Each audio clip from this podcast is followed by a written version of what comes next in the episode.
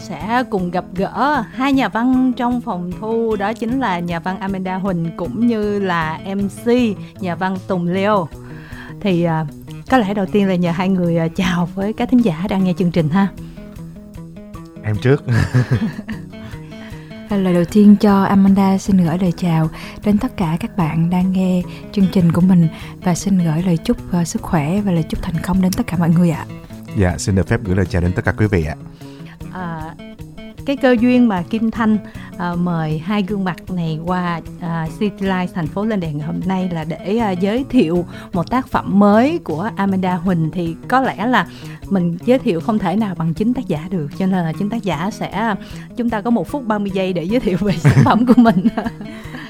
Thật ra là rất khó, và để có thể tổng kết một cuốn sách hơn 200 trang trong 1 phút 30 giây. Nhưng mà cái cuốn sách thì nếu mà để tóm gọn lại thì nó chỉ là một con đường để đi tìm về cái nơi mà tất cả chúng ta đều cảm thấy an ổn, nơi chúng ta thuộc về.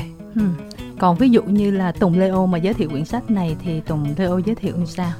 Dạ, nếu mà em thì xin được phép giới thiệu với quý vị, đây là cuốn sách thứ 3 tiếp theo của một nhân vật khá là đặc biệt. Đây là một người sống tại Paris với một công việc không liên quan gì tới nghệ thuật cả, nhưng mà cô ta đã tự viết văn, tự vẽ tranh, tự vẽ minh họa cho cái cuốn sách của mình, và được giới chuyên môn đánh giá những cuốn sách trước đây rất là thành công. Hy vọng là cuốn sách lần này cũng sẽ mang đến một điều gì đó khác biệt cho quý vị, đặc biệt là nó nói về một trong những nơi mà chúng ta đi tìm kiếm rất nhiều trong những ngày tháng này, đó là nơi mà chúng ta cảm thấy yên ổn. Hai phần giới thiệu rất là hay, nhưng mà 5 điểm thôi, tại vì không ai giới thiệu là quyển sách tên gì, được bán ở đâu, để cho các thính giả nếu mà quan tâm thì mọi người có thể là tìm đọc, tìm mua. Cuốn sách này các bạn có thể tìm thấy ở tất cả các nhà sách trên toàn quốc, đặc biệt là hệ thống của Nhà sách Bạn Trẻ, nhà sách Fahasa, và thậm chí ở những cái trang mạng online như là Tiki, Fahasa đều có thể, các bạn đều có thể mua order cái cuốn sách này một cách trực tiếp. Và hiện giờ thì cuốn sách đang có một số chiến dịch khuyến mãi rất là hấp dẫn. Và cuốn sách tên là Nơi Chúng Ta Thuộc Về. Nơi chúng ta thuộc về, nghe cái tựa là giống như là một mái ấm như vậy, đúng không? Nhưng mà chưa chắc nó là mái ấm, mà không biết chúng ta thuộc về đâu. Dạ đúng rồi. Quyển sách này là tác phẩm thứ 3 của Amanda, đúng không? Dạ. Thì nếu mà là tác phẩm đầu tiên mình sẽ có những cái phần trò chuyện khác, nhưng mà gọi là tác phẩm thứ 3, mặc dù mình làm những công việc khác và hội họa hay là văn chương là tạm gọi là tay trái của mình, nhưng mà đến cái tác phẩm này thì cũng đã là một cái quá trình mình tiếp cận nhiều, đã quen tay và cảm thấy là thậm chí nếu mình không vẽ hay là mình không viết thì mình cảm thấy ngứa ngáy, mình không chịu được nữa, đúng không? Dạ đúng ạ. Kim Thanh hơi thắc mắc là khi mà mình mời Amanda qua để trò chuyện về quyển sách này thì phía bên Amanda có nói là hãy mời thêm Tùng Leo. Thế xong cái mình nói như thế nào ta? Mình nói là mọi người có đề xuất là mời thêm Tùng Leo thì chắc hẳn là phải có một cái vai trò gì đấy.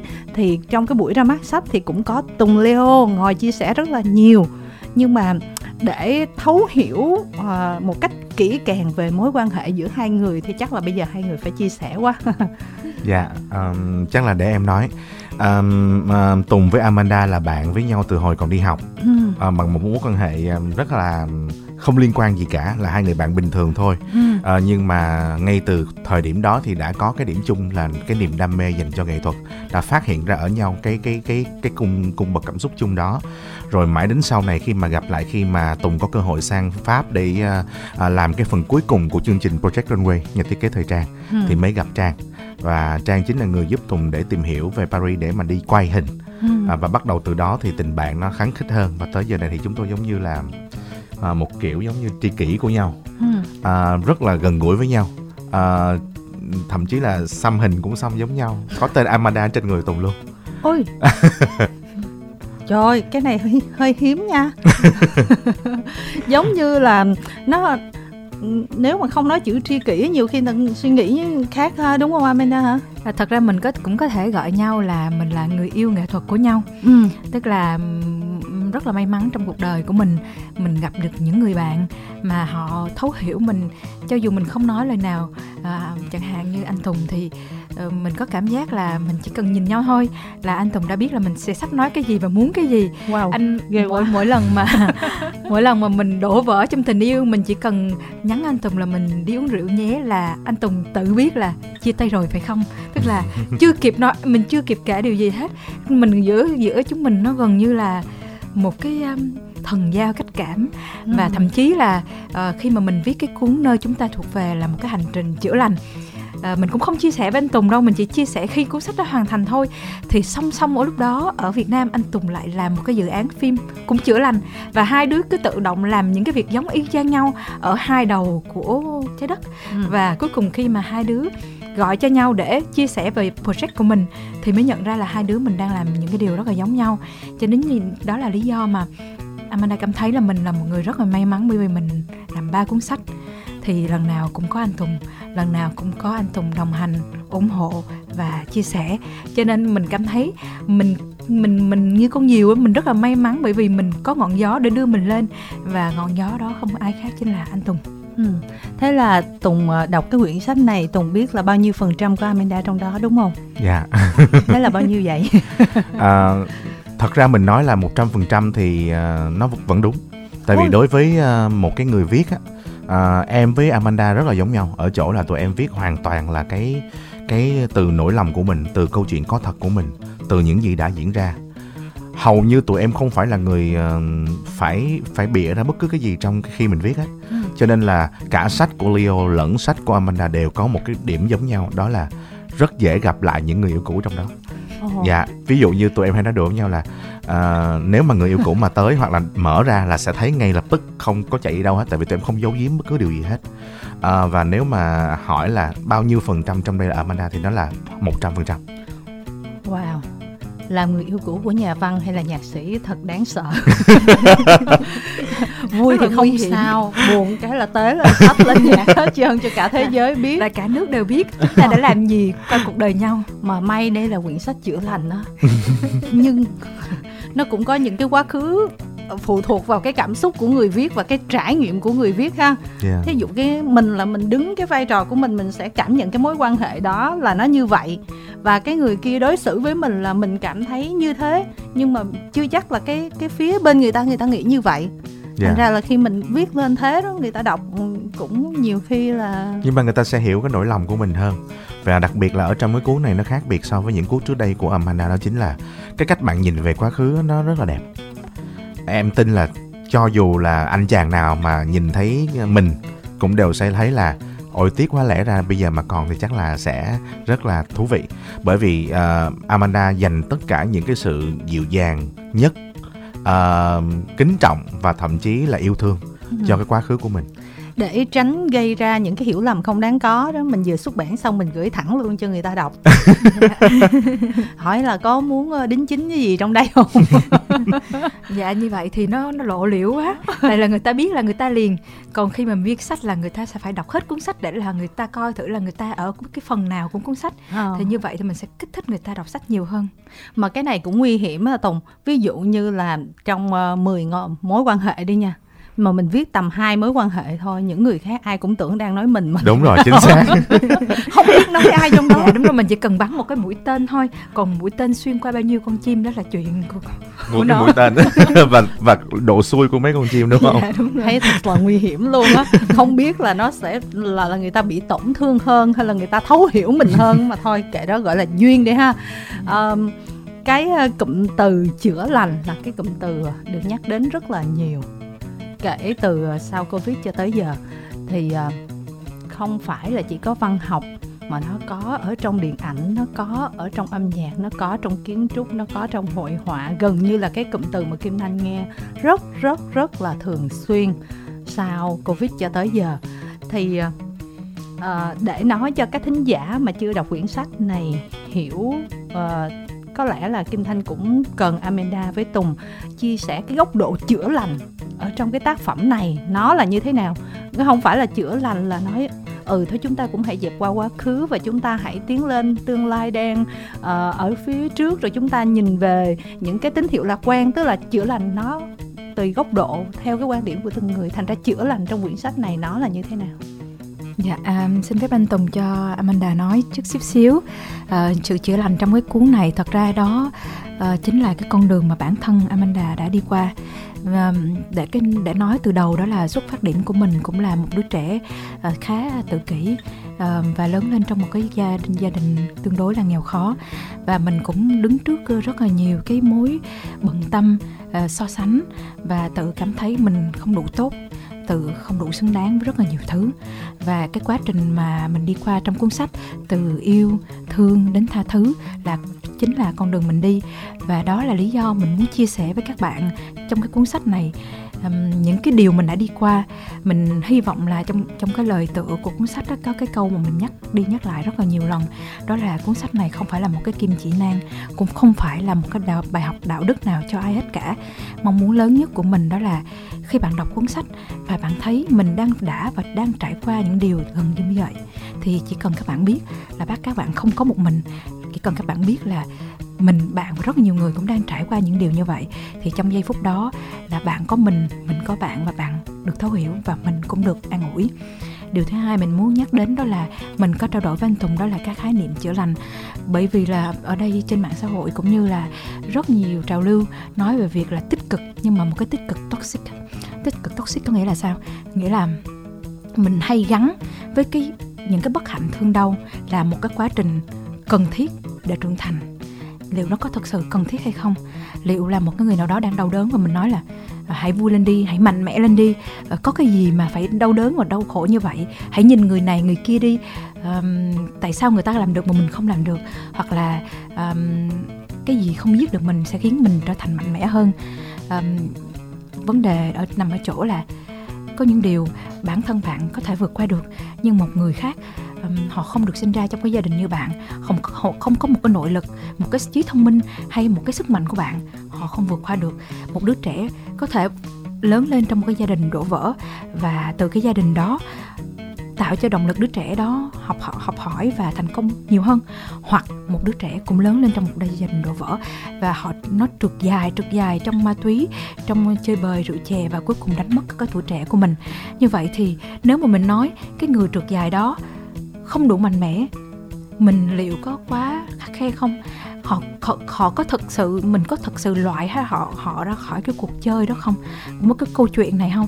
Thì mình mới nghĩ là thật ra một cái tích cực, mình không nghĩ một cái tích cực tốt là một cái tích cực mà gắn liền với bất hạnh.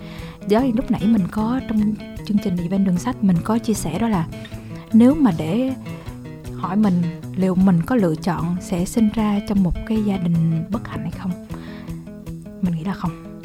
Nếu mà cho mình lựa chọn sinh ra trong một gia đình nghèo khó hay không, mình nghĩ là không. Có nghĩa là nếu mình được cảm ơn, chắc là mình sẽ không cảm ơn sự bất hạnh, nhưng mình sẽ cảm ơn ba mẹ mình dù không ở cạnh mình, nhưng mà vẫn dành cho mình một cái tình cảm trọn vẹn và vô hạn. Cảm ơn là trong những cái lúc mình khó khăn, mình có những khuôn mặt, những bàn tay, những người bạn, những điều đẹp đẽ nho nhỏ của cuộc sống, chẳng hạn như là một con đường đẹp, một bài hát hay. Tất cả những cái điều đó nó giúp mình xây dựng cái nội lực để mình vượt qua. Cho nên nếu để cảm ơn, mình không cảm ơn bất hạnh, nhưng mình cảm ơn những điều đẹp đẽ của cuộc sống.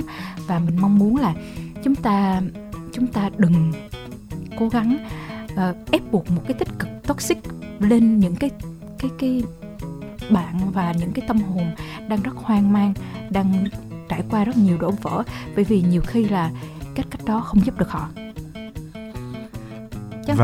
Dạ, em cũng xin được phép bổ sung thêm, đó là ở trong cái chương cuối cùng của cuốn sách Nơi Chúng Ta Thuộc Về, đó là chương thứ tha.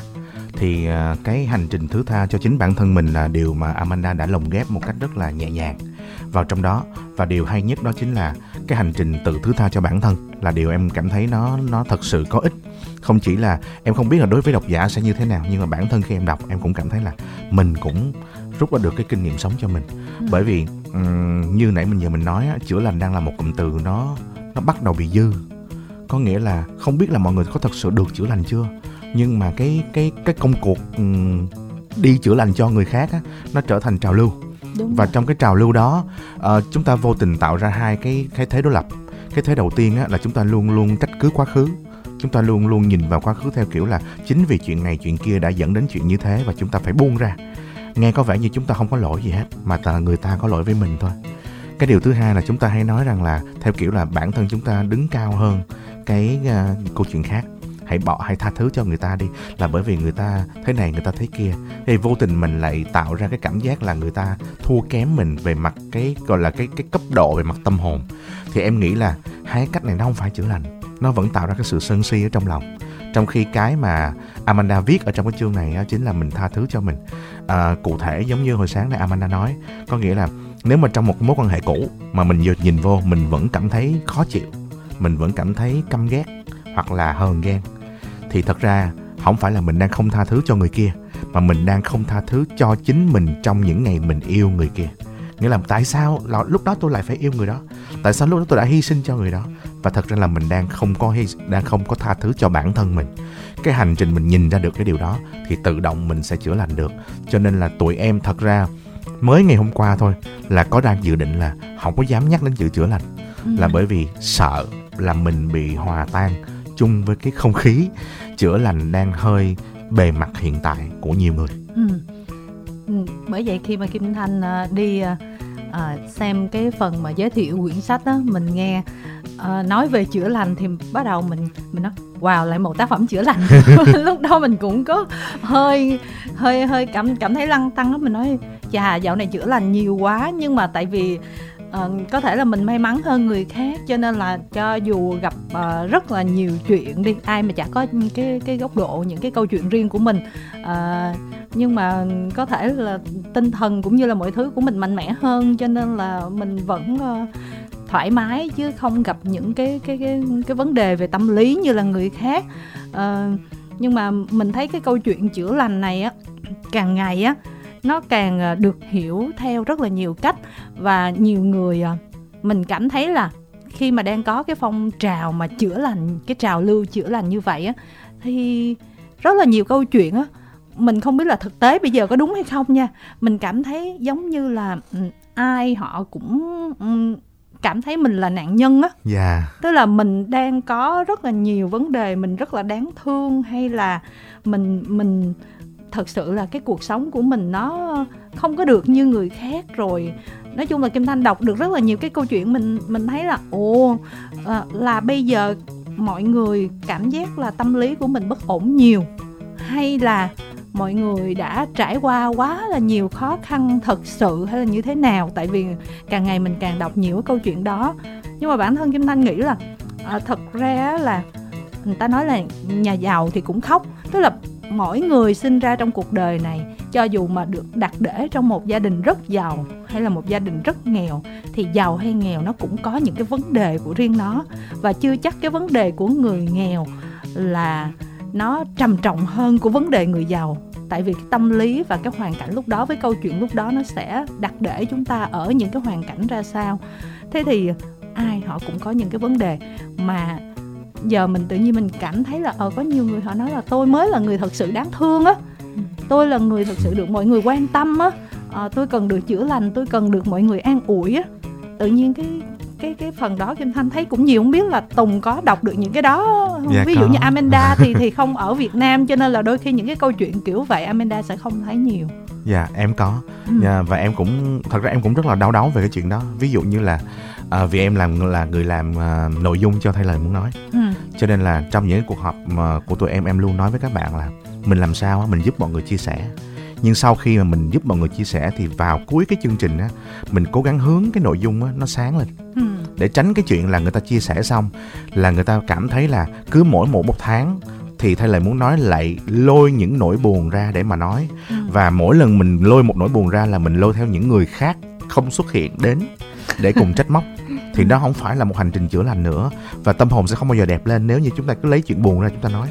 Chúng ta nói về chuyện buồn, nhưng sau đó chúng ta phải quên cái lý do chúng ta đau buồn đi, để chúng ta đi tiếp. Còn nếu chúng ta vẫn giữ ở trong người để lâu lâu chúng ta lại lôi lại, thì đó không phải là một cách sống tốt. Thì đó chính là điều mà tâm đắc giữa hai đứa em. Như nãy Amanda nói là lúc mà Amanda viết cuốn này thì em cũng đang làm cái kịch bản phim của mình, thì cũng rất là vô tình là cũng y chang như vậy. Có nghĩa là hành trình chữa lành của nhân vật trong phim của em là hành trình tự bạn ấy phải đi qua, phải tự quên đi. Ví dụ như là một cái nhân vật là bị mẹ bỏ rơi, mà lúc nào cũng đợi xuất hiện cái người đàn bà đó rất mong chờ gặp mẹ để làm chi ạ? Để hỏi là sao mẹ bỏ con? Thì đó không phải là chữa lành. Bởi vì khi mà gặp người đàn bà đó thì câu trả lời, cái câu cũng y chang người đàn bà đó là tại sao bà lại đi tìm con, thì bà lại nói rằng là tôi chỉ cần biết cậu ấy còn sống hay không thôi, trách tôi cũng được, từ tôi cũng được, miễn nó còn sống là tôi yên lòng. Như vậy là hai cách khác nhau. Một người chờ gặp người kia để trách, một người chờ gặp người kia chỉ để yên lòng là người đó đang sống thôi. Thì như vậy cái nào mới thực sự là cái an yên? Thì em đặt cái vấn đề đó ra để cho mọi người nhìn vô. Bởi vì đúng như chị Kim Thanh nói, dạo này á, chúng ta vô tình chúng ta đang cổ suý cho việc tự nhìn lấy bản thân mình, tự thương mình, rồi trách cứ cuộc đời là tại sao mình lại không đạt được cái điều đó, hoặc là tại sao cuộc đời không trả cho mình về cái chỗ xứng đáng nhất cho mình. Thì tất cả những cái điều đó nó trở thành ích kỷ. Mình không trách ai, mình cũng không trách những người đó, bởi vì cái hệ lụy về cái cuộc sống á, nó dẫn tới người ta càng ngày càng bị thu hẹp dần cái đời sống cá nhân. Người ta không có khả năng người ta bung ra, người ta không biết phải chia sẻ cùng ai. Thì đọc sách nè, xem phim, nghe radio là một trong những cái phương pháp để người ta được chia sẻ. Người ta bắt buộc phải lôi những cái thứ rất là độc dược ra khỏi cơ thể mình, thì lúc đó con người ta mới sống tốt được ạ.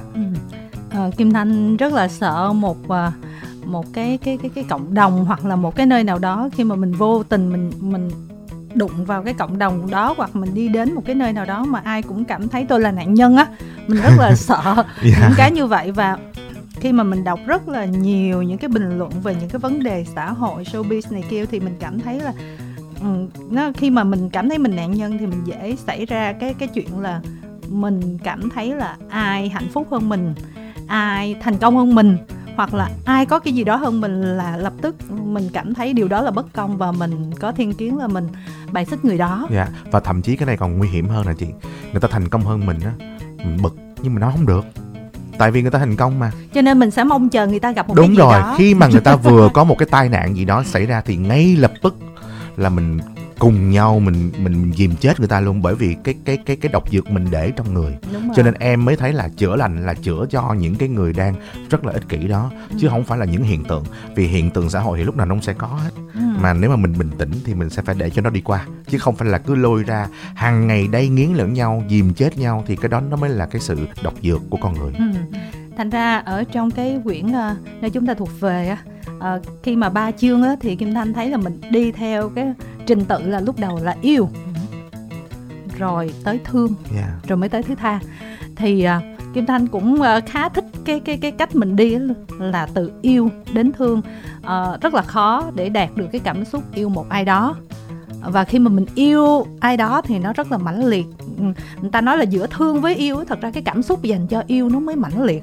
Và để gọi là mình hy sinh hay là một cái gì đó đó, thì mình nhiều khi mình đánh đổi cho cái người mình yêu đó, nó dữ dội lắm. Còn thương đó, thì nó cảm giác nhẹ nhàng hơn, nó mình cảm giác như là không phải là một cái cảm giác dâng trào, không phải là vì một người nào đó như thế nào nữa. Nhưng mà về cái chữ thương thì ở tiếng Việt thì Tùng thấy rồi, cái chữ thương nó ngộ lắm, nó cũng rộng. Và cái chữ thương đó tuy là nó không mãnh liệt như là chữ yêu, nhưng mà để nói là mình thương bạn thì đó là một cảm xúc mà không phải là người nào mình cũng dùng cái chữ thương được á. Thành ra Kim Thanh cũng hơi ngạc nhiên là Amanda lại chọn cái hành trình là yêu rồi biến thành thương, thì nó cũng hơi khó đó. Tại vì cái sự thứ tha, sự tha thứ cho bản thân mình á, thì nó là một hành trình rất là khó rồi. Nhưng mà để biến cảm xúc từ một người mình yêu rồi trở thành ex, nhưng mà mình thành thương á, thì đó là một cái câu chuyện cực kỳ khó. Thật ra trong anh ba bày tỏ đó là, thật ra khi mình yêu một người thì mình thường là yêu bằng cảm xúc trai gái, và mình có một cái sự thu hút physical và đối với người ta. Nhưng mà khi mình thương á, cái sự thu hút đó không còn, nhưng mà mình có một cái sự thấu hiểu. Bởi vì mình chỉ có thể thương một người nào khi mà mình thấu hiểu người ta thôi. Và khi mà mình ở cạnh một người nào đó một cái khoảng thời gian nào đó và mình quá hiểu họ, và đến một cái thời điểm là mình biết họ sai, nhưng vì mình hiểu họ cho nên mình không còn trách được họ nữa, và tự nhiên mình thương. Trong cái sự thương đó nó có rất nhiều hy sinh, nó có một phần của sự chấp nhận và nó có một phần lùi lại để họ làm cái điều họ muốn. Tức là thương nó cần rất là nó không còn mãnh liệt như tình yêu, nhưng mà nó là một cái dòng chảy ngầm. Tình yêu, nếu mà ví tình yêu như là những con sóng trên mặt nước á, mình sẽ thấy, mình sẽ nghe tiếng vỗ, mình sẽ thấy nó đập vào bờ. Thì thương nó là những đợt sóng ngầm, mình sẽ ở đó chờ đợi, ủng hộ và cho người ta bay đi. Giống như em nói một cái ví dụ đó là thật ra một người mẹ thương con á, thì sẽ muốn con mình ở nhà chăm bẵm, mình lo cho nó từng thứ. Nhưng mà nếu mà thực sự thương đủ á, thì phải để cho nó lớn lên, cho nó rời khỏi nhà, cho nó ra đi, cho nó va vấp. Và mình đứng từ xa, mình ủng hộ, mình chăm sóc về mặt tinh thần. Và mình cũng làm cái công việc đó với chính mình luôn. Và cái đó cần rất nhiều tình thương. Và cái tình thương đó không chỉ đối với gia đình, đối với bạn bè, ngay cả mình có những cái người bạn đi và mình quá hiểu họ và mình thấy họ sai lầm. Nhưng mà mình quá hiểu, mình quá thương, cho nên mình không phải là mình ủng hộ, nhưng mình gần như là lùi lại, chấp nhận và cố gắng tha thứ. Tùng đang yêu một người nào đó mà không còn yêu nữa, liệu có thương được không? Ngay lập tức là chắc là không rồi đó. Không thể. Tại vì khi mà tức là mình phải có một cái sự, một cái điều gì đó vỡ tan với họ rồi thì mình mới không còn yêu nữa. Mà khi cái cảm xúc đó nó không được tròn trịa mà để biến thành một cái gọi là thương thì nó bị khó quá. Thật ra em thấy là trước giờ tất cả những mối tình của em á thì đều do em chủ động. Cho nên cái người mà khi mà em chủ động gì, chủ động coi người ta như trái banh đúng không? Là đá đó chị. Ừ đúng rồi. Không như vậy thì có thể thương dễ hơn đúng không? Chủ động bước ra khỏi cuộc đời người ta. Chủ động là một cái dòng sông nhỏ tách ra khỏi cái nhánh lớn. Thì khi mà mình chủ động như vậy thì mình đã xác định cái tình cảm trong mình nó không còn là tình yêu. Nhưng mình vì họ đã đi cùng mình một cái chặng đường rất là dài, mình đã chứng kiến cái sự hy sinh của họ dành cho mình và cái sự hy sinh của mình dành cho họ, và mình cảm thấy quý báu những cái điều đó. Giống như trong cuốn sách của mình có kể về những cái chi tiết mà nó khiến mình thương một người cho dù sau đó mình không ở cạnh họ nữa. Một người mà mình nói ví dụ như là mình bị ốm, thế là mình mới tắt đèn, mình không nghe điện thoại của ai hết, mình ngủ. Họ nấu cháo và họ đến trước cửa nhà mình, họ thấy đèn tắt và họ ngồi đó không gọi cho mình. Đến mình ngủ bao nhiêu tiếng đồng hồ, 10 mấy 20 tiếng đồng hồ, tại vì mình bị sốt mà. Đến lúc mà mình bật đèn thì tin nhắn cũng vừa tới luôn, đó là em xuống lấy cháo đi, lên ăn đi. Tức là họ dạy cho mình cái khái niệm về tình yêu mà mình chính vì mình không biết được điều đó, và chính vì những cái điều nhỏ nhặt đó mình mới thấy thương họ. Có nghĩa đến lúc đó, đến một thời điểm đó mình không còn yêu anh chàng đó nữa, nhưng mà tất cả những cái điều tốt đẹp họ làm cho mình nhớ. Thậm chí bây giờ trong nhà mình vẫn còn những cái hộp cơm, những cái bức ảnh, những cái kỷ vật. Bởi vì nó không phải nhắc nhớ một tình yêu, mà nó nhắc nhớ cái lòng tốt của đời, của người dành cho mình. Và chính vì vậy, chính cái điều đó mới tạo cho mình cái nội lực để mình tự tin vào cái giá trị của mình, tự tin vào cái giá trị và cái sự tốt đẹp của cuộc sống. Tức là quyển sách này hội người yêu cũ đọc sẽ thích đúng không? Dạ đúng rồi, hội người yêu cũ đọc sẽ thích. Người hiện tại đọc sẽ đọc thêm được nhiều kinh nghiệm sống.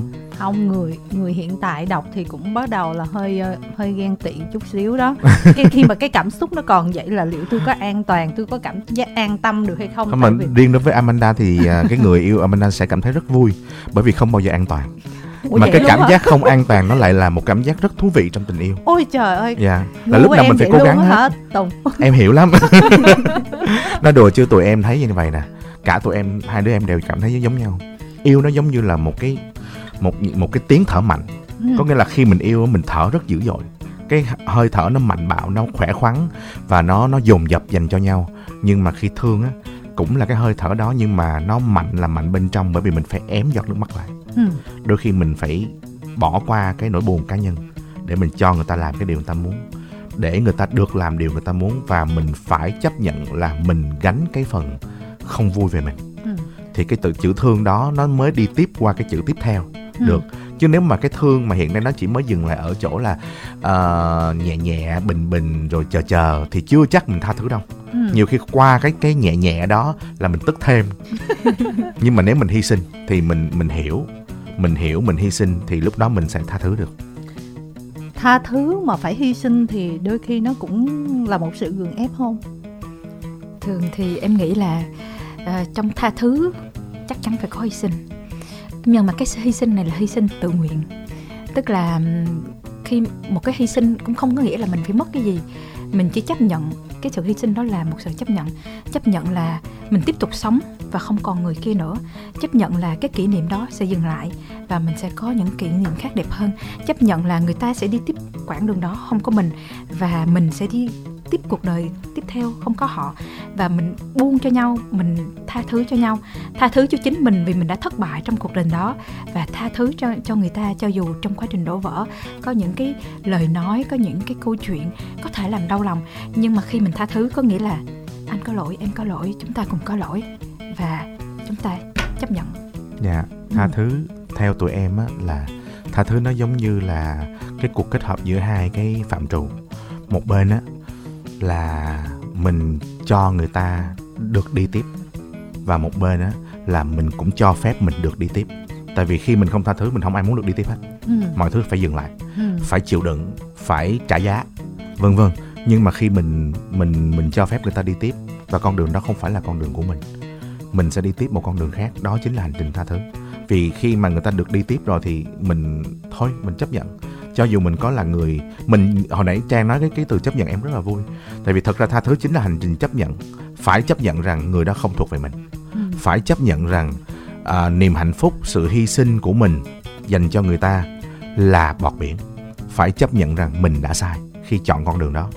Bên cạnh đó mình cũng phải đi tiếp. Giống như có một cái hình ảnh mà Trang từng viết trong cuốn sách trước đây mà em rất thích. Đó là yêu là gì? Yêu là giống như là đâm một con tàu vào rừng. Nó là tàu thì bắt buộc phải ở ngoài đại dương, chứ rừng làm gì có nước. Nhưng mà yêu thì giống như đâm tàu vào rừng. Có nghĩa là ngay cả nơi không có nước mà anh là con tàu thì anh vẫn sẵn sàng đâm vào rừng, để bị cạn kiệt trong đó cũng được. Nhưng đến khi mình tha thứ có nghĩa là thôi thì mình đành thành những cái cây củi khô ở trong rừng. Mình chết đi, mình trở thành rêu phong bám ở trong đó cũng đành chịu.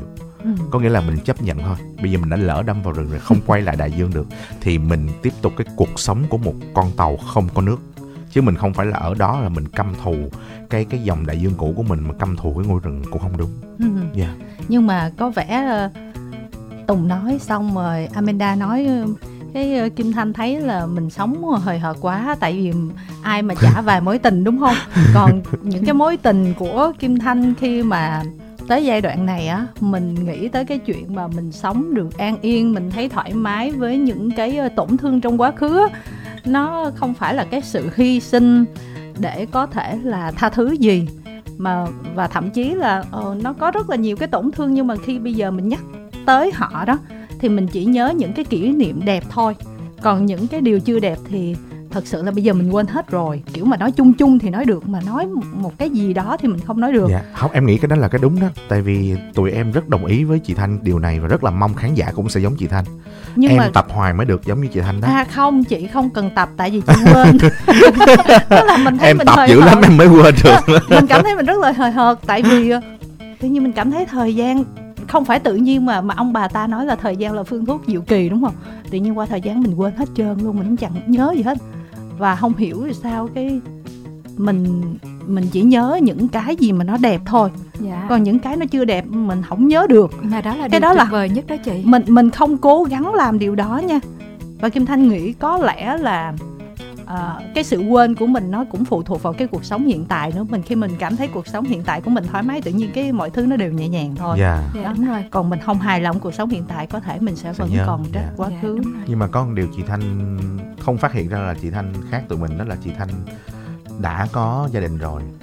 Và chị Thanh đã có là hậu duệ lớn, đẹp, ngoan, là mất công mất sức cho nó chứ bộ. Cho nên là cũng đâu còn thời gian cho mình nữa. Đúng rồi, nhớ tụi nó thôi đã mệt rồi, không còn nhớ thời gian cho người khác nữa.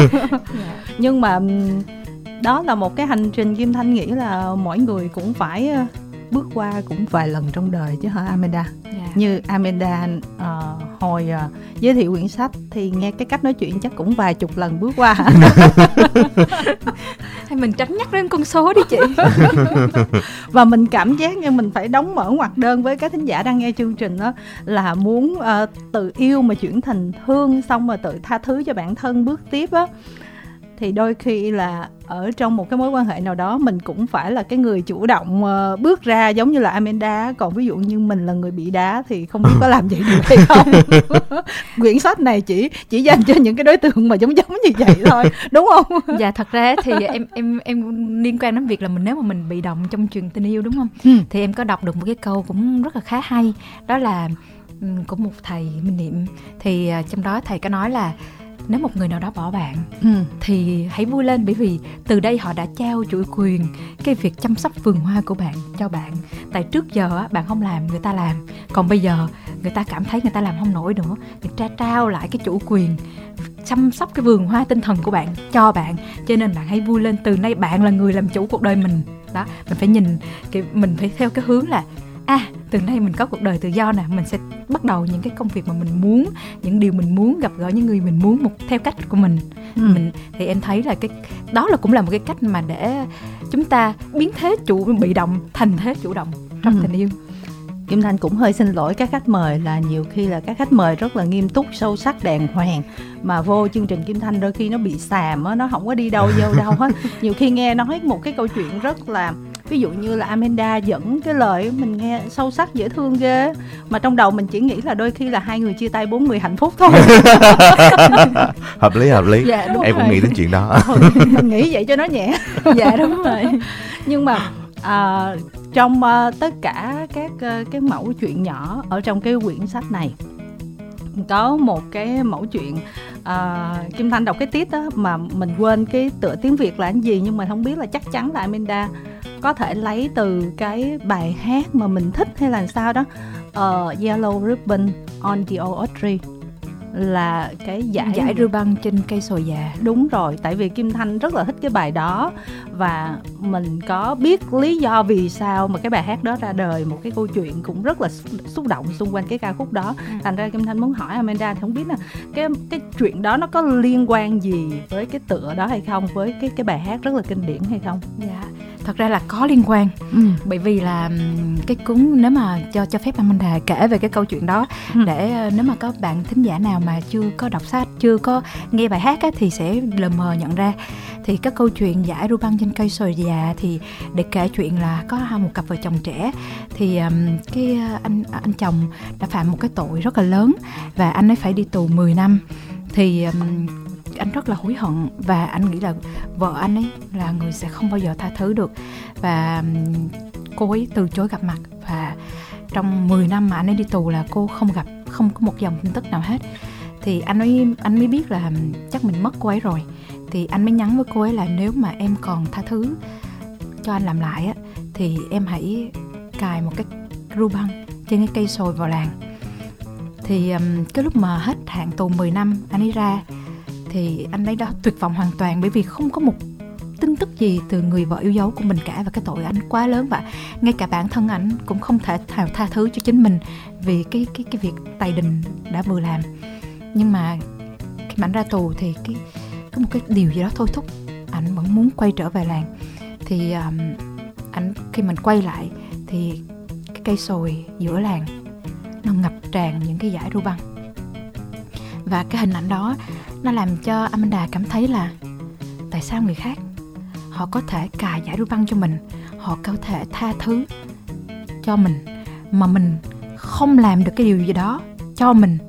Và cái câu cuối của cái bài mà mình viết đó là những người yêu thương bạn đã cài dải ru băng cho bạn rồi, tại sao bạn không tự cài trong tim mình cái dải ru băng cho chính mình đi? Nhưng mà đó có là một cái câu chuyện cụ thể về một ai đó không? Dạ, thật ra là nó không, nó liên quan đến rất là nhiều người bạn mà em gặp, và giữa họ có, mặc dù họ đang rất là vui, họ kể cho mình nghe rất là nhiều chuyện, nhưng mà mỗi lần nhắc đến thất bại, chẳng hạn như đổ vỡ trong tình yêu, hoặc là những cái cuộc bất thành với ba mẹ, cuộc nói chuyện bất thành với ba mẹ, hoặc là một số thất bại trong sự nghiệp của họ, thì họ vẫn rất buồn và họ rất là cảm thấy họ không đủ tốt, họ không đủ giỏi. Giống như có một cái giọng nói nào đó lúc nào cũng chì chiết bản thân mình, đó là mình không đủ tốt, mình không đủ giỏi, mình không đủ đẹp cho nên người ta mới bỏ mình không đủ tốt cho nên người đó mới không ở lại với mình không đủ giỏi cho nên mình mới không được cân nhắc, mình chưa cố gắng đủ. Tức là cấp một cái giọng nói của một cái ở đâu đó nó luôn chỉ trích bản thân. Và cái điều đó là một cái điều mình thấy rất tiếc, bởi vì những con người đó họ rất đẹp, họ mà họ vẫn tiếp tục với hành trình dày vò bản thân đó. Và mình muốn gửi câu chuyện đó đến cho họ để nói là cà cái giải Rô Văn trên trái tim bạn đi, bạn tha thứ cho chính mình đi.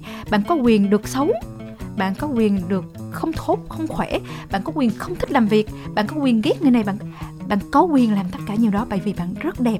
Bạn phải tự cài cái giải Rô Văn, phải tự tha thứ cho chính mình để mình sống tiếp và sống có tích cực hơn. Vậy thì nó nói về những cái chung chung hơn là nói về tình yêu, đúng không? Dạ, thật ra là cái cuốn sách này là một hành trình đi tìm chính mình, đi tìm cái nơi mà mình cảm thấy rất là yên an ổn. Thì nó không chỉ riêng về tình yêu, tình yêu là một trong những cái khía cạnh rất quan trọng, nhưng mà ngoài ra thì nó có những cái mối quan hệ khác, và nó có quê hương, nó có tình cảm gia đình bạn bè, và nó có nhiều cái khía cạnh của cuộc sống, để từ đó mình nhận ra được giá trị của chính mình và nhận ra được cái nơi mà mình cảm thấy yên ổn nhất. Giống như hồi nãy khi mà ở trong cái chương trình sáng nay ra mắt sách, tự nhiên có một cái vị khán giả họ ở lại và họ khóc rất là nhiều, làm cho em và Amanda cũng bị bối rối. Và bạn ấy lên mà nói rằng là bạn ấy là người ở Sài Gòn, Thành phố Hồ Chí Minh, và quê nhà bạn ở đây, nhưng bạn không có về, bạn cảm thấy bạn không thuộc về nơi này. Vì một cái lý do nào đó bạn không có cảm thấy gia đình bạn ấy là nơi bạn ấy đi về. Và khi mà mình trò chuyện về những cái điều giống như nãy giờ mình nói thì bạn ấy cảm thấy đồng cảm và bạn ấy bật khóc. Thì Amanda ôm bạn, và em nghĩ lúc đó chính là lúc mà Amanda đang nói với bạn là cài cái dây ribbon vào tim mình đi. Bởi vì có rất là nhiều người, không hẳn là về tình yêu đâu, người ta nhìn về quê hương bằng một cái đôi mắt khá là mệt mỏi, đôi khi gán ghép những cái hiềm khích lâu năm. Nhưng chỉ cần người ta cài cái dây ribbon này vô thì em nghĩ là tất cả mọi thứ đều mềm dịu lại, và đôi khi chúng ta sẽ được một lần bật khóc ngay tại quê nhà của mình, cho dù đang đứng ở nơi đó hay ở một nơi xa khác nhìn về. Nói về cái vụ mà cài cái ribbon vàng vào tim mình đi, thì muốn hỏi Tùng Leo nè. Tại vì Tùng Leo từ năm ngoái tới giờ thì Kim Thanh không biết chi tiết như thế nào, nhưng mà Kim Thanh nghĩ là cũng nó như hình xiên đó ha, gửi yeah. Hình xiên lên xuống cũng nhiều thứ. Quan sát bề nổi thì cũng biết được chút xíu thôi. Mà Tùng thì cũng ở một cái độ tuổi cũng không phải là trẻ hơn Thanh nhiều đâu, trẻ hơn một số tuổi thôi. Thì tức là ở một cái góc độ nào đó thì chúng ta tạm gọi là chúng ta cũng trung niên ha. Thì nó có một cái giai đoạn mà nghĩ là Amanda cũng sẽ biết cái cụm từ nó rất là quen thuộc là midlife crisis. Hầu như là ai cũng ít nhiều sẽ tự trách móc bản thân mình, không phải là vì bản thân mình ở một cái vị trí nào đó trong xã hội hay là công việc ra sao, kinh tế ra sao, mà có lẽ là cái quyển sách này không biết là có đánh vào cái đối tượng đó hay không, nhưng mà mình cũng cảm thấy là đôi khi á, nó thuộc về hormone là tới một cái độ tuổi nào đó nó sẽ như vậy. Ví dụ như Kim Thanh nè, mình không phải là một người, tức là nhiều người vẫn nói là bạn có một cái vị trí không phải ai cũng có được, tuy bạn không giàu nhưng mà bạn lại cũng được những cái thành tựu thế này thế kia. Nhưng mà bản thân mình có những ngày mình nhìn lại mình nói cuối cùng đến cái độ tuổi này trong cuộc đời này, bắt đầu cuộc sống em ổn không á chứ không phải cuộc sống em ổn thì cuối cùng mình đã được gì rồi, mình đã làm được gì cho sự nghiệp của mình, cuộc đời của mình, những cái mà mình hướng tới, mình đã làm được gì rồi? Không được gì hết trơn. Vậy là về mọi thứ mình cảm thấy là sao tới bây giờ tôi cảm thấy tôi quá vô dụng vậy ta? Là ổn chưa? Thật sự là tôi có ổn chưa? Là tôi có thành công không? Là thật sự là tôi, hay là tôi thất bại và đang sống trong ảo tưởng người khác cho rằng tôi thành công, thực sự là năng lực tôi nó đang ở đâu ở trong xã hội này. Tức là Kim Thanh nghĩ là nhiều người đặt những câu hỏi đó, mà thiệt ra không phải là midlife crisis của Kim Thanh đâu. Kim Thanh nghĩ là nhiều các bạn trẻ hiện giờ cũng bị cái vấn đề đó rất là nhiều. Thành ra Kim Thanh thì mới đọc cái quyển sách của mình, đọc sơ thôi, tại vì nó cũng chưa có thời gian. Thành ra Kim Thanh cũng không biết là Amanda có gửi gắm những cái như thế này ở trong đó hay không. Em nghĩ là nha, cái câu mà cái tiếng nói lúc nào cũng chỉ trích bản thân á, là mình không đủ giỏi, mình không đủ tốt.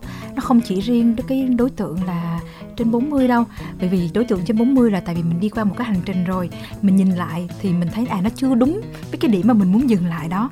Nhưng mà có những nhiều bạn trẻ bây giờ còn rất trẻ và tự họ cũng hỏi những câu hỏi đó. Em nghĩ một phần là do chúng ta có rất nhiều sản phẩm truyền thông ca ngợi những người trẻ, chẳng hạn như là mới từng này tuổi đã kiếm chừng này tiền, hoặc là như thế này đã như thế kia. Thế là tự động bản thân, tại vì cái tuổi trẻ bây giờ có rất là nhiều lợi thế, nhưng cái bất lợi lớn nhất là họ bị so sánh bởi toàn thế giới, bởi tất cả những giá trị đúng hay không đúng, bởi vì tất cả những cái điều mà mình thấy trên mạng xã hội nó có khả năng đúng và có khả năng không đúng. Và họ lúc nào cũng bị đặt vào trong tình thế là cái thằng bé kia 20 tuổi mà nó đã kiếm từng này tiền, mình cũng 20 tuổi mà mình vẫn ngồi trong ghế nhà trường, ví dụ như thế. Hoặc là chính vì vậy người trẻ họ cũng đặt rất là nhiều câu hỏi là hay là mình chưa đủ giỏi, hay là mình chưa đủ cố gắng, hay là mình chưa đủ tốt. Và cái câu đó là cái câu mà em nghĩ là mọi lứa tuổi đều đặt cái câu hỏi đó. Và bây giờ làm sao để giải quyết cái câu hỏi đó? Và bây giờ mình nói một cái điều đó là, bây giờ mình nói một cái điều đơn giản thôi. Ok, bạn thấy bạn là ai? Bạn đặt câu hỏi là bạn sống vì cái điều gì? Bạn thấy cái điều gì làm bạn thấy cuộc sống của bạn có ý nghĩa? Và mình nghĩ là nếu mà bạn tìm ra được cái điều đó, đồng ý với nó, bạn chấp nhận nó, bạn tha thứ cho chính bạn. Bạn không cần phải giỏi như người này, bạn không cần giỏi như người kia, bạn chỉ cần sống một cuộc đời nhỏ bé, làm cái điều bạn muốn và trọn vẹn. Như bạn đã sống trọn vẹn cái ý nghĩa nhất của sự sống rồi. Bạn không nhất định phải giống người này, không giống như người kia, không nhất định phải đẹp một cách lồng lộn và rực rỡ như vậy, và cũng không cần giàu một cách quá đáng vậy. Tức là mình chỉ cần bình thường thôi và trọn vẹn với những gì mình muốn làm. Chẳng hạn em nói ví dụ như chị Kim Thanh đi, chị ngồi chị nghĩ là mình đã có một cái sản phẩm quá tuyệt vời rồi, mình rất là hạnh phúc rồi, mình có một công việc mình yêu thích rồi, mình ở đứa tuổi này mà mình vẫn còn rất khỏe. Mình nói là mình bị đau cột sống nhưng mình vẫn rất là tung tăng. Rồi ở từng tuổi này bao nhiêu người không mặc được size S, chị vẫn mặc được size S và rất ôm. Như vậy đã là một cái thành công rất là lớn rồi. Đó là em nghĩ khi mình nhìn ở một cái khía cạnh khác đó, ôi mình thấy mình cũng thành công ghê gớm lắm chứ đâu phải đâu, đúng không? Tại vì mình hay nghĩ là mình phải như này, mình sẽ làm được điều đó. Nhưng mà từ từ mình cứ từ cho mình thời gian rồi mình sẽ làm được hết. Nhưng mà mình cứ bao dung, nhẹ nhàng, yêu thương mình hơn. Thì bây giờ bạn của Amanda nói đi là với những gì mà xảy ra với bản thân mình đó, và ở cái độ tuổi midlife crisis vậy đó, mình khi mà gặp những cái chuyện không vui đó, Tùng có tự trách móc mình hay không? Và có tự cài ri băng cho mình hay không? Và cô này với quyển sách này có bao giờ là một cái gì đó để mình có thể vượt qua khi mà tâm linh tương thông hay không? Dạ, em rất là cảm ơn câu hỏi này, vì đây cũng là chính là một trong những cái ý nghĩa của cuốn sách này với em. Có nghĩa là lúc này thì cuốn sách chưa ra đời nhưng em đã biết về nó. Thì nó nằm trong khoảng tháng 9 của năm trước, là khoảng thời gian em bắt đầu cảm thấy rất là mệt mỏi với cuộc đời của mình. Vì em có quá nhiều những cái mâu thuẫn ở trong đầu của mình. Mình sẽ đi tiếp trên một con đường rất là gian nan về mặt tinh thần. Nó có thể an ổn một chút xíu về mặt tài chính, nhưng mà nó rất là gian nan về mặt tinh thần. Mỗi ngày qua, thời điểm đó Tùng chỉ có một niềm vui duy nhất mỗi ngày thôi, đó là lựa quần áo đẹp để mặc. Còn ngoài ra không còn một niềm vui nào hết, không có một cái niềm vui nào đến trong ngày hôm đó hết. Lúc nào mình cũng đối diện với những cái điều rất mệt mỏi, rất khổ cực về mặt tinh thần. Và lúc đó mình định dừng lại. Thì mình dừng lại để làm chi? Để được sống như một vài bài hát của giới trẻ, là theo kiểu là thôi bỏ hết đi, buông hết đi, sống cuộc sống như một cái cây giữa rừng, cái đó nhẹ nhàng thôi. Nhưng mà mình mà làm vậy rồi ra làm sao mình sống? Rồi tiền đâu mình sống? Rồi mình lo cho ba mình sao, mẹ mình sao, các kiểu đó. Mình cứ phải đặt rất là nhiều câu hỏi. Thì ngay vào thời điểm đó em quyết định là em dừng lại hết. Và em sang Paris, em gặp Amanda cho em ở khoảng tuần 2 tuần ở không. Nghĩa là chỉ dạy em cách sống như người Pháp và không làm gì hết. Thì em được lọc cái suy nghĩ đó ra khỏi người. Em đọc sách và em trò chuyện với Amanda thôi.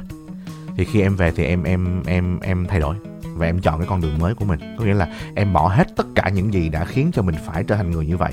Người mình mệt mỏi về điều gì, bỏ hết. không sợ gì hết, và dấn thân vào một cái hành trình mới, dấn thân vào một cái cuộc phiêu lưu mới.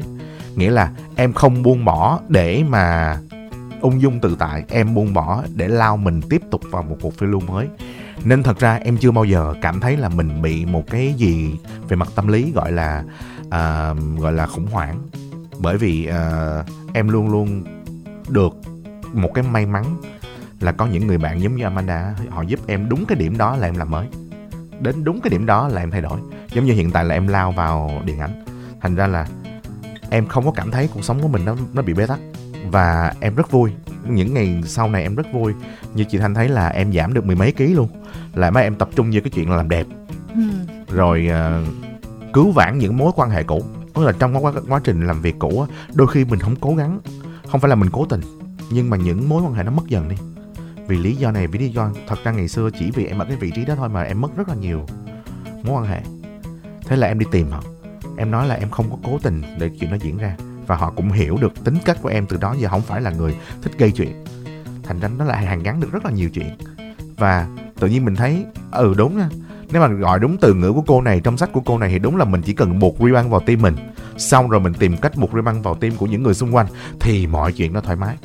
Thì thiệt ra là em cảm thấy rất thoải mái, và em cảm ơn cuốn sách của Amanda.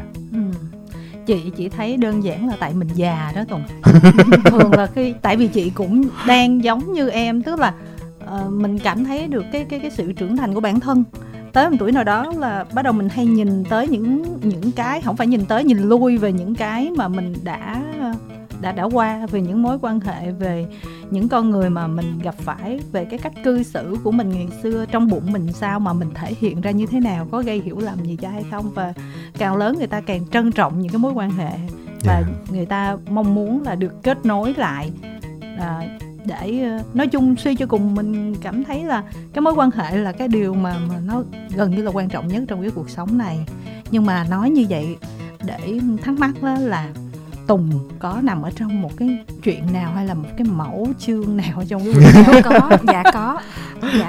Nên mà còn ở chương nào thì chắc là các bạn phải đọc sách ha. Không, mà Tùng có biết câu chuyện đó. Biết luôn. Mà câu chuyện là câu chuyện lớn nhất của cuộc đời Tùng luôn, nằm trong cuốn sách luôn, và nằm trong một trong những bức tranh đen tối nhất của cuốn sách luôn. Ôi ghê vậy. Tại vì thật ra em ngày xưa cái những gì em đi qua nó rất là dữ dội. Và Amanda là người chứng kiến hết. Trong cuốn sách là ở trang nào thì chắc là các bạn sẽ cùng khám phá sau đó. Tùng ơi, ví dụ như là chị không rành em lắm, là chị đọc chị có biết được không? Biết đó. Có thể biết ạ. Có thể biết phải không? Wow, có vẻ như là em cần phải đòi tiền về bản quyền á. Đúng không? Nó dù sao cũng là một cái chất liệu mà nghe nói là đen tối gì đó ghê nhất của trong cái quyển sách này. Tức là nó là cái điểm nhấn của quyển sách luôn rồi. Nó là một cái câu chuyện, tại vì cái nói ở phần nào thì các bạn sẽ tìm sau, nhưng mà nó nói về những cái cuộc tình xa.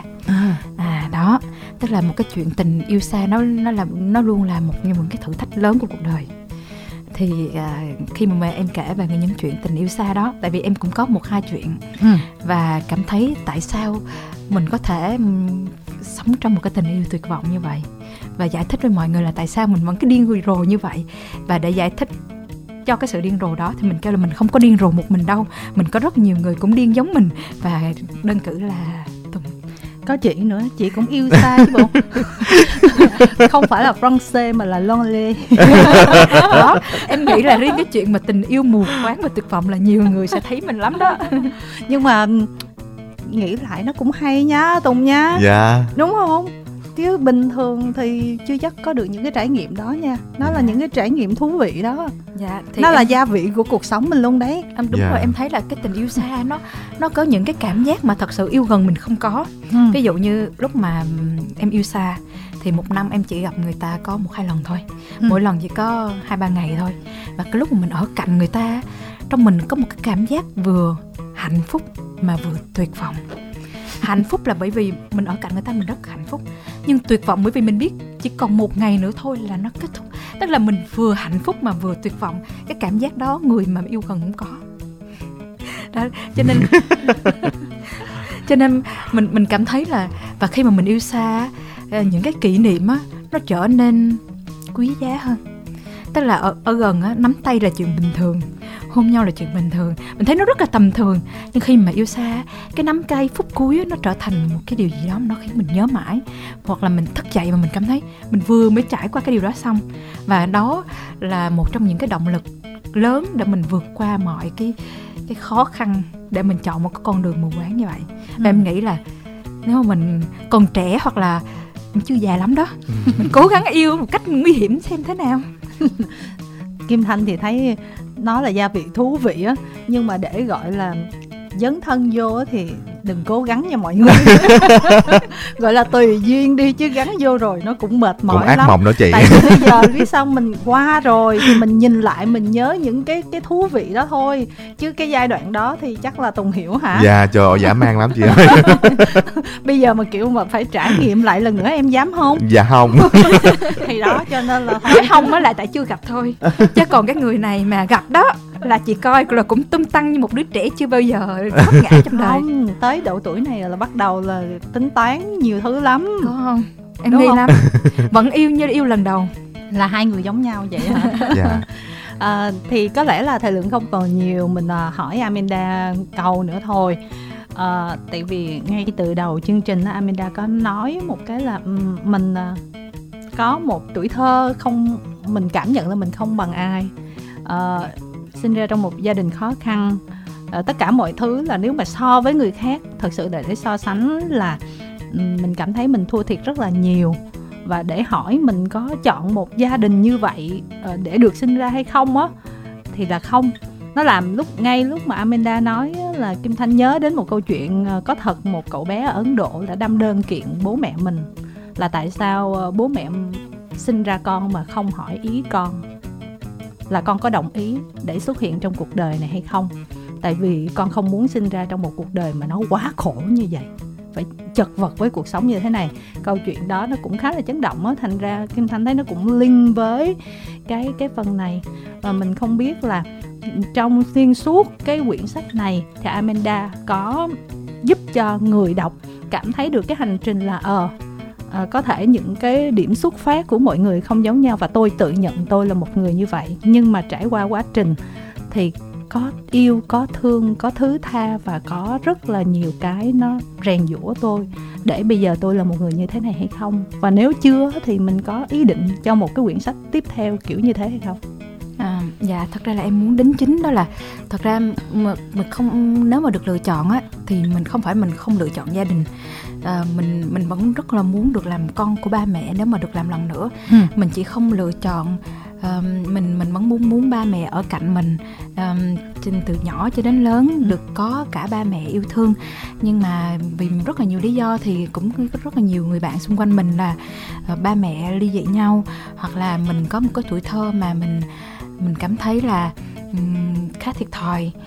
Bởi vì mình không có một cái sự dẫn dắt và thấu hiểu, và mình nghĩ là nếu có cái điều đó thì có thể là mình sẽ phát triển một cách khác. Thì mình cho nên, nhưng mà vấn đề nằm ở chỗ là cái bất hạnh đó mình không chọn. Nhưng mà nếu được chọn thì mình vẫn chọn những cái con người, những cái điều tốt đẹp, vẫn xin được làm ba má, làm con của ba má, vẫn xin được nhận được tất cả những cái tình yêu thương của ba má dành cho, của những người bạn của mình. Và cái hành trình đó mình chia sẻ rất là thật, bởi vì mình biết là rất là nhiều người bạn xung quanh mình đều có một hoàn cảnh giống như vậy, và chúng ta đều đã lớn lên trong một cái câu hỏi đó là tại sao. Và cái câu hỏi và cuối cùng cái câu trả lời các bạn phải tự tìm cho mình thôi. Nhưng mà nếu chúng ta đủ nội lực, tự xây dựng cái nội lực cho mình từ những cái điều nhỏ nhặt, những cái điều đẹp đẽ cuộc sống, thì một lúc nào đó bạn sẽ cảm thấy là cho dù sóng gió hay bất cứ cái điều gì xảy ra vồ vào bạn đi chăng nữa thì bạn vẫn thấy bình thường, bởi vì bạn đã nhìn nó với một cái góc nhìn rất khác.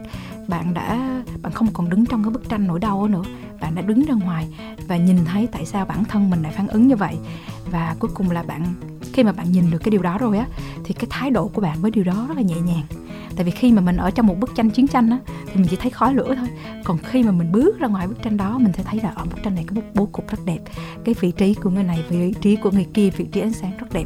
Và đó là cái điều mà mình muốn nhắn nhủ, đó là chúng ta có thể có những, chúng ta không chọn xuất phát điểm, chúng ta không chọn gia đình, cái sự nghèo khó, nhưng cái việc lớn lên, trưởng thành, sống và thay đổi điều đó như thế nào thì hoàn toàn phụ thuộc vào chúng ta.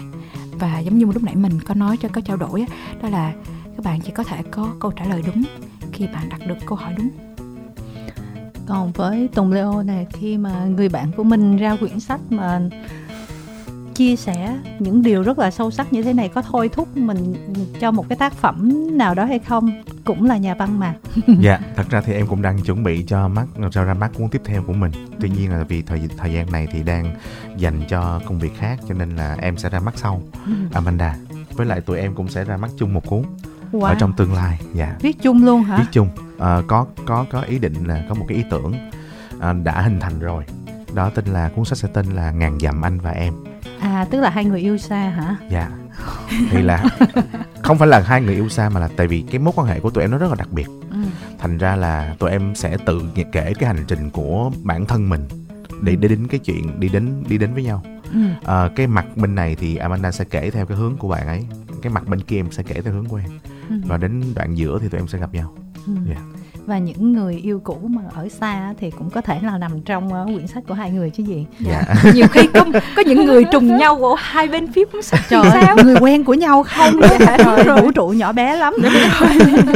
Thì cũng rất là nóng lòng chờ đợi cái tác phẩm tiếp theo của Tùng Leo, và chúc cho Nơi chúng ta thuộc về của Amanda được bạn đọc quan tâm. Và bây giờ chúng ta có thể mua ở các nhà sách cũng như là trên các nền tảng trực tuyến rồi. Cảm ơn Amanda cũng như là cảm ơn Tùng đã dành thời gian để đến với chương trình ngày hôm nay nha. Dạ, cảm ơn chị Kim Thanh và cảm ơn các bạn khán thính giả đã cùng lắng nghe câu chuyện vô thưởng vô phạt của chúng mình, và hy vọng là nó có thể gợi cho các bạn một cái điều gì đó về cuộc sống, và hy vọng là sẽ được gặp lại nhau rất là sớm trong những tác phẩm khác. Dạ, xin cảm ơn chị Thanh, cảm ơn quý vị và mong quý vị thật là an lành. Vâng, và đến đây thì chúng tôi cũng xin được khép lại chương trình ngày hôm nay. Cảm ơn các thính giả đã quan tâm theo dõi.